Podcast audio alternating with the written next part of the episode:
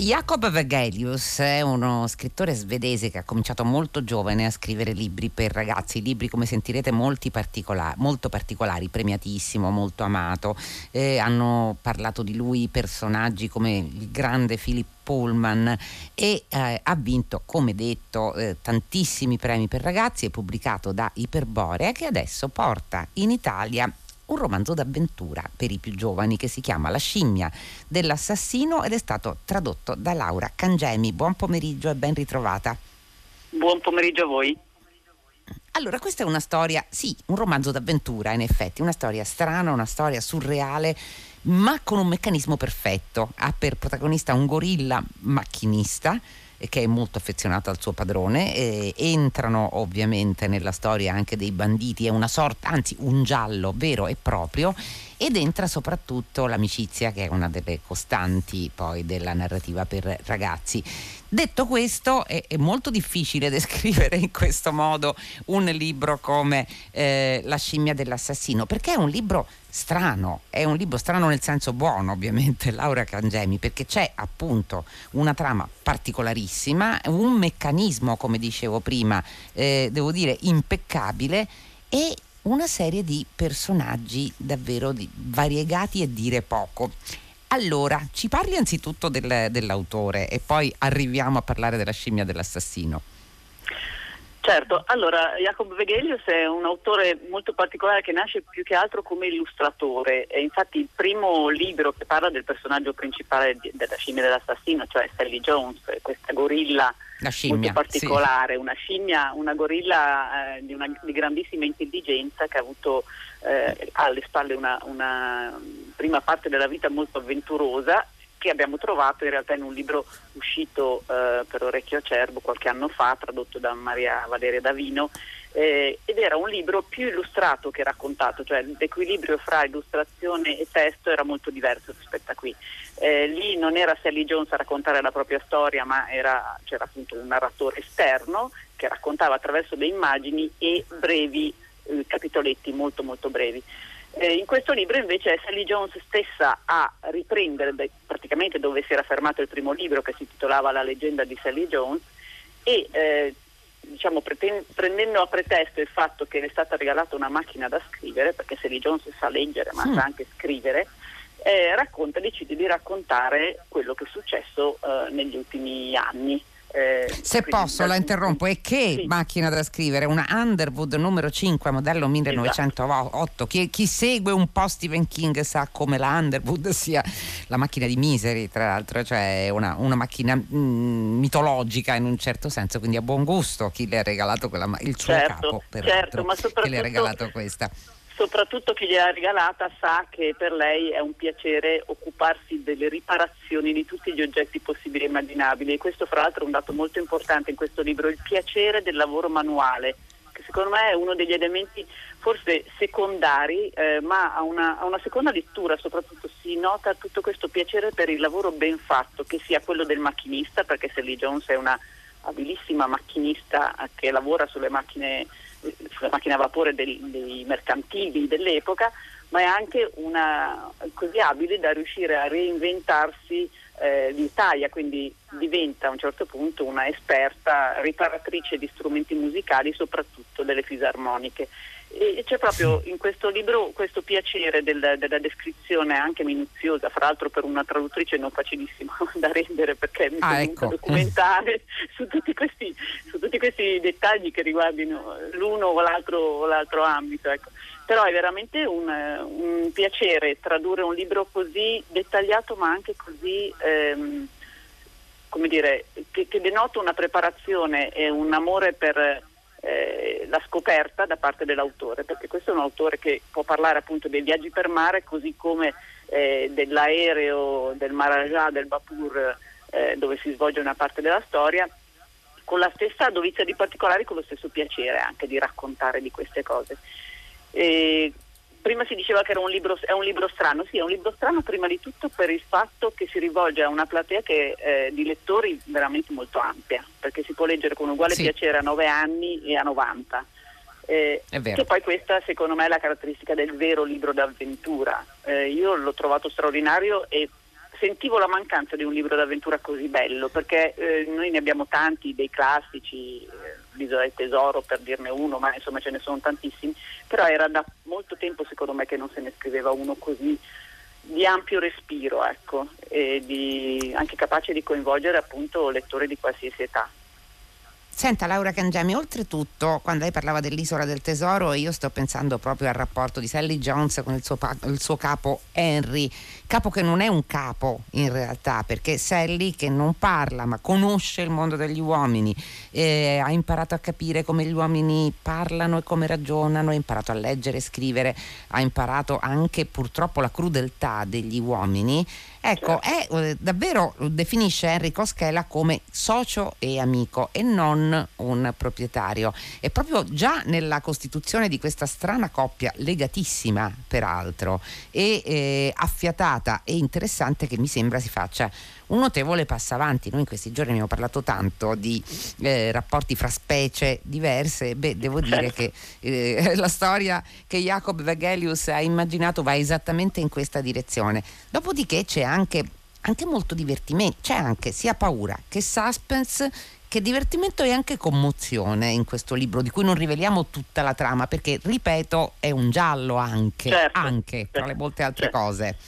Certo, Beh, secondo me quello che fa scattare questa, questo particolare feeling è intanto c'è un dato che mh, mm, viene ancora dal libro precedente, cioè tutte e due a un certo punto hanno avuto il cuore spezzato e in un certo senso questo li ha uniti sì. ancora di più. Eh, ma a parte questo, il, questo libro secondo me funziona così bene perché Sally Jones ha una personalità particolare proprio per il fatto che è gorilla, ma anche questa capacità di vedere attraverso gli uomini, cioè riesce a cogliere anche grazie al suo fiuto, fiuto proprio fisico, cioè lei ha un, un forte senso dell'odorato, ha un, un, udito finissimo, quindi lei riesce a capire, a cogliere negli esseri umani cose che gli altri esseri umani non colgono, quindi per esempio lei fiuta la paura, lei eh, riesce anche a individuare chi non è sincero eh, e questo le dà uno sguardo altro, ecco, diciamo, e questo sguardo altro viene regalato al lettore in un certo senso. È proprio un, un, un, punto di vista diverso e questo è veramente affascinante nel momento in cui si legge questo libro. Senta, mh, mm, ho letto una sua dichiarazione, Laura Cangemi, in cui lei, lei parla, spero di pronunciarla bene, della scrona nordica, sì. che è una forma proprio di narrazione, ma mh, mm, e a cui la scimmia dell'assassino in un certo senso fa riferimento. Di che cosa si tratta esattamente?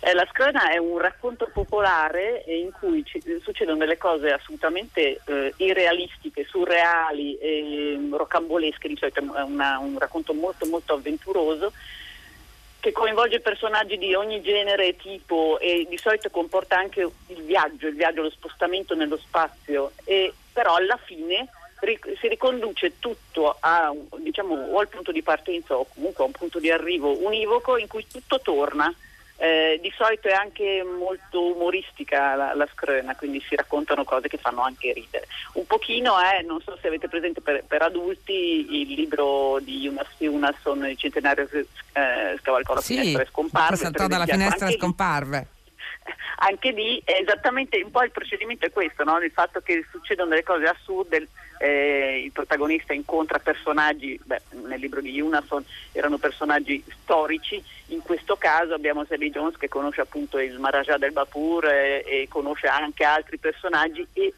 il, la bravura sia di Sally Jones che del personaggio principale di Unason è quella di, di eh, riuscire a conquistare tutti i vari personaggi che trovano sulla loro strada. E Sally Jones lo fa soprattutto eh, mostrandosi sempre leale e eh, privilegiando sempre il valore dell'amicizia rispetto a qualsiasi altra cosa. Oltretutto Sally Jones è una gorilla molto consapevole della propria forza fisica che sceglie deliberatamente di non usarla per risolvere i problemi, quindi piuttosto si affida al suo intuito, alla sua intelligenza. E anche questo è un messaggio molto bello di, di questo libro, secondo me. E questo è anche un libro di viaggi, come lei ha appena anticipato, parlando del Marajan naturalmente, perché eh, nel tentare di risolvere questa vicenda eh, Sally Jones fa quasi il giro del non dico proprio il giro del mondo, ma insomma ha modo di vedere un bel po' di mondo. E la cosa interessante, lei ha detto bene Laura Cangemi, era da un po' che non arrivava un libro che oltretutto supera le 500 pagine anche sì. se è diviso in capitoli, mh, mm, non dico a sé stanti, però molto brevi, capitoli a loro volta suddivisi in eh, lunghi paragrafi, quindi è, un, è, è, teoricamente un libro che si può leggere a puntate, anche ad alta sì. voce probabilmente. Ecco, certo. Ecco, però è interessante anche come veramente ci sia eh, il gusto del viaggiare, il gusto dell'incontro, il gusto della conoscenza e poi appunto il gusto per la trama, perché eh, la trama con, immaginifica ma non irrealista, se poi accettiamo ovviamente il fatto che una gorilla parli, eh, qua no, non parli, ma insomma scriva con la macchina da scrivere e ragioni eh, certo. perfettamente. Ecco, però a parte questo è un libro anche molto realista. Fatto, devo dire che l'accostamento con l'isola del tesoro eh, colpisce, ma ha un suo senso profondo. Sì, è anche uno dei miei libri preferiti, un libro che io ho tradotto più di vent'anni fa per PM, ma mi è rimasto nel cuore veramente il piacere di tradurre un libro d'avventura fatto bene è mm, indescrivibile, ecco, non, so perché, non, so come spiegarlo, però veramente dà soddisfazione. Ecco. Ecco, l'idea del viaggio per l'appunto, del viaggio e devo dire e sottolineare, lei ha detto giustamente che eh, Jacob Vegelius eh, è nato come illustratore, ma anche nel libro ci sono una sorta di illustrazioni particolarissime. Eh, se fosse un genere, ma un genere non è, sembrano quasi steampunk in un certo senso, perché sono in bianco. Eh sì? E anche lei ha avuto questa impressione? Sì, un pochino sì, ma la cosa poi divertente è perché io ho chiesto a, a Jacob Vegelius eh, come mai è passato da un formato come quello della leggenda di Sally Jones a questo formato molto più grande, con molto più testo e meno illustrazioni. E lui in realtà ha spiegato che eh, era partito eh, anche con questo libro con lo stesso metodo della leggenda di Sally Jones, solo che dopo si è reso conto a un certo punto che scrivendo, scrivendo e disegnando, disegnando avrebbe eh, scritto un libro di 2500 pagine e ci avrebbe messo circa 150 anni, quindi ha deciso che non si poteva andare avanti così e ha cambiato metodo di conseguenza. Credo che sia molto ammirevole questo, questa, propria, questa consapevolezza da parte di un autore che ha questo grande dono, perché bisogna dire che lui ha due doni, ha il grande dono di avere due abilità straordinarie, perché appunto essendo un grande illustratore, sapersi reinventare scrittore di questo livello è veramente eccezionale. Tra l'altro è una persona molto timida e anche modesta, quindi probabilmente lui non si descriverebbe mai così, ma io penso che lui abbia veramente un dono. No, il dono è anche tra l'altro andando più sul, sull'aspetto tecnico-linguistico, eh, è che questa è una storia raccontata in prima persona. Eh. Come anche gli autori per adulti sanno, ma a maggior ragione penso gli autori per ragazzi non è facilissimo usare la prima persona. Soprattutto no, certo. se poi parlare è una gorilla in questo caso, quindi a rendere credibile anche eh, quel tipo di, di narrazione personale. Certo, no, ma infatti questo escamotage della, della, macchina da scrivere sicuramente è stato utile perché in pratica nel prologo si viene a sapere che lei a posteriori, proprio perché le è stato suggerito di farlo, ha deciso di scrivere come è riuscita a scagionare il suo migliore amico perché appunto accusato ingiustamente, lei è l'unica che, può, che lo sa veramente perché era presente al fatto e però è difficilissimo per lei anche perché essendo una gorilla non può parlare e essendo una gorilla non viene considerata un testimone attendibile ovviamente. Quindi proprio grazie alla sua intelligenza poi lei riesce, aiutata da diverse persone che eh, l'aiutano appunto, la, la, soccorrono anche quando lei è abbandonata, riesce poi alla fine a dimostrare che eh, il suo capo, che Kosker, il suo socio e amico, eh, in realtà è innocente. Eh, però e così rassicuriamo questo... anche, c'è un lieto fine. Esatto, c'è un lieto fine, ma questo ci deve essere sempre nella screna nordica, eh? il lieto fine è compreso nel pacchetto, diciamo. Allora, eh, torniamo alla screna nordica perché eh, questa storia, ripeto, noi l'abbiamo sintetizzata gioco forza anche per non sottrarre il gusto dei colpi di certo. scena di chi leggerà di qualunque età sia la scimmia certo. dell'assassino, però è interessante anche per un altro motivo non so se lei è d'accordo, Laura Cangemmi, però nella produzione italiana eh, di letteratura per, eh, io direi ragazzi, perché questo è un libro che, apro e chiudo parentesi insieme a lei, per quali età è adatto secondo lei? L'ha già detto dai 9 ai 90, ma più in basso dei 9 forse è un po' troppo? Eh, ma forse se letto da un adulto, eh, perché ci sono alcune parti non facilissime da capire, perché c'è mm. diciamo, un, un, intrigo politico sottostante a tutto quello che succede, diciamo. però effettivamente eh, ci riflettevo anche poco fa eh, riguardando alcuni capitoli. un adulto che legga ai bambini può anche, può anche intanto spiegare alcune cose, ma anche saltare, per esempio verso la fine c'è un intero capitolo che spiega come è successo tutto quanto, quel capitolo si può anche saltare leggendo ai bambini per dire ecco, anche questo è eh, secondo me un, eh, un, elemento che fa capire quanto è stato bravo lui a pensare questo libro, perché lui stesso dice, dice che è adatto a tutti l'età dai 9-10 anni in su. Eh, però fa in modo che ci sia una stratificazione per cui il bambino eh, legge e capisce una parte, uno strato della storia e l'adulto riesce a capirne altri. Questo in realtà vale per tutti i bei libri, secondo me. È una cosa. In cioè, effetti... ogni bel libro no, ha no, strati. Ecco, eh, bisogna saperli, saperli, gestire bene però come scrittori. Ecco. Sembra un libro fatto per essere letto ad alta voce, eh? comunque, anche per la divisione a cui facevo cenno sì. prima, eh, di brevi capitoli a loro volta divisi in paragrafi in fondo abbastanza brevi. No, comunque, riprendendo il filo del discorso di poco fa, io mi chiedevo quanto forse, eh, soprattutto la produzione letteraria per ragazzi italiana, si tenga un po' a distanza, non tutti naturalmente, dall'idea del romanzone d'avventura, che è quello che è stato poi, e ritorniamo all'Isola del Tesoro, il romanzo apriporte per tantissimi primi primi lettori, cioè il romanzo che poi ha portato in avanti verso la scoperta e il piacere della lettura e molto spesso sono libri, non sempre naturalmente, però c'è guardando poi le, le offerte che, che, vengono mese dopo mese dalle varie case editrici, non tutte ancora una volta, un, diciamo una vocazione pedagogica, ho usato la parola. Ecco, qui non c'è, cioè non c'è soltanto un gran gusto e del divertimento, che forse è qualcosa che latitava un po'? Che ne dice? Allora, nel, nei, nella produzione nordica è difficilissimo trovare un libro pedagogico, questo perché ecco. da Astrid Lindgren in giù, da Astrid Lindgren in su, come si vuole dire, eh, sicuramente eh, si evita a tutti i costi di, di scrivere qualcosa di pedagogico. Il punto di vista del bambino è quello che prevale, questo è il grande insegnamento di Astrid Lindgren che per fortuna è stato recepito praticamente da tutti gli autori nordici ed è quello che caratterizza proprio la produzione nordica che io tanto amo e che propongo spesso in Italia proprio perché trovo cose che in Italia, nella produzione italiana non si trovano.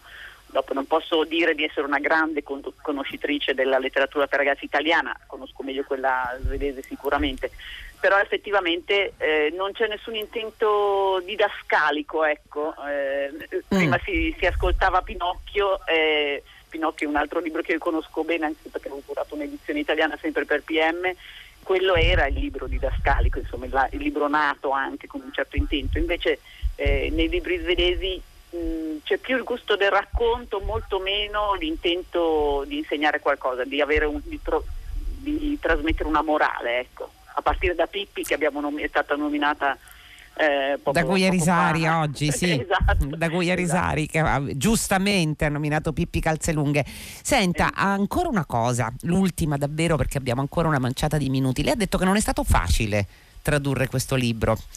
Perché?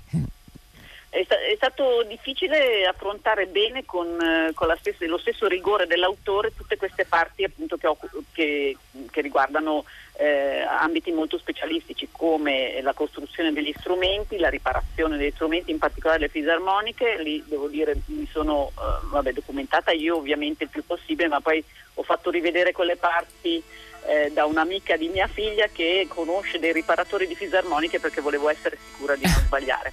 E, e, spesso però i traduttori devono ricorrere a questo tipo di amicizie e giri di conoscenze perché molti libri contengono ovviamente eh, argomenti e, e, dettagli che noi non possiamo conoscere perché saremmo onniscienti. Grazie. Grazie Laura Cangemi, ricordo che abbiamo parlato della scimmia dell'assassino di Jacob Vegelius che è uscito per Iperborea appunto nella trad- traduzione di Laura Cangemi e che è il libro del giorno per ragazzi e non solo di Fahrenheit. Fahrenheit si chiude, ovviamente si chiude subito con i saluti della redazione, Giosuè Calacciura, Carlo D'Amicis, Lea Gemmato, Clementina Palladini, Daniela Pirasto, Laura Zanacchi, Benedetta Annibali in regia, Susanna Tartaro che cura il programma ed Enrico Murgia alla console. La linea sta per andare a Luca Damiani per 6 gradi. Ricordate questa sera il concerto del Centro Astalli alle 22 a Radio 3 Suite. Fahrenheit torna domani alle 15 su Radio 3. E fino a quel momento, come sempre, felice serata a tutti voi da Loredana Lipperini.